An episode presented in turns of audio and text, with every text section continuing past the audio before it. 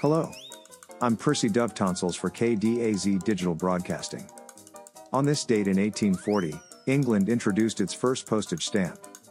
Hard to believe that, back then, it wasn't already a male dominated world. Of course, it was cancelled as soon as it went through their postal system. Some were opposed to an all male club until they saw how it was spelled. The next thing on the list is inventing a post office. Do you wonder what stamp collectors did before that?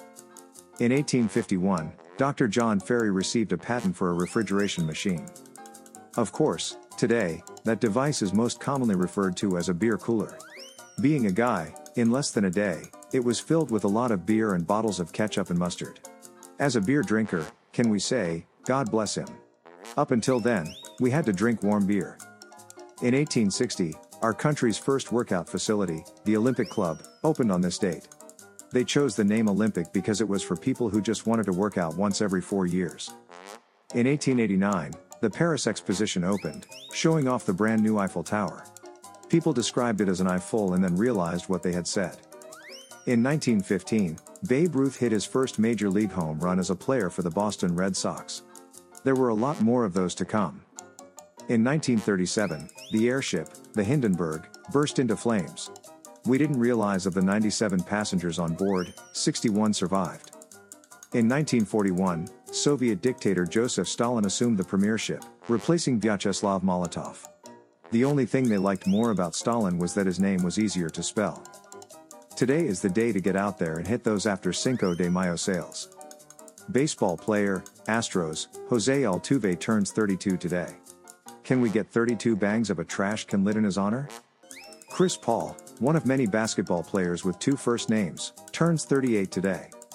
Leslie Hope, who played Jack Bauer's first wife, Teri, on 24, turns 57 today. That's a lot of numbers. What were we talking about again?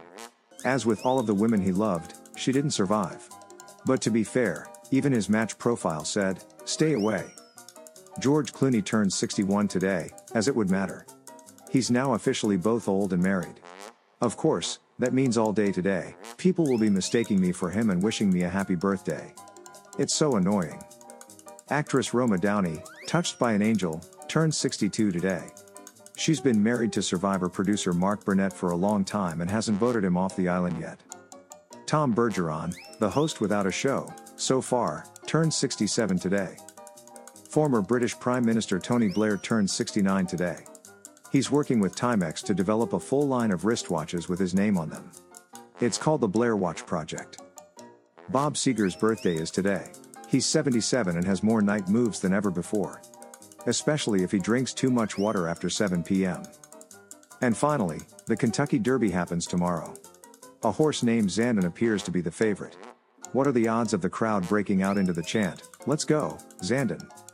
For KDAZ Digital Broadcasting, I'm Percy Dove Tonsils. Thanks for listening.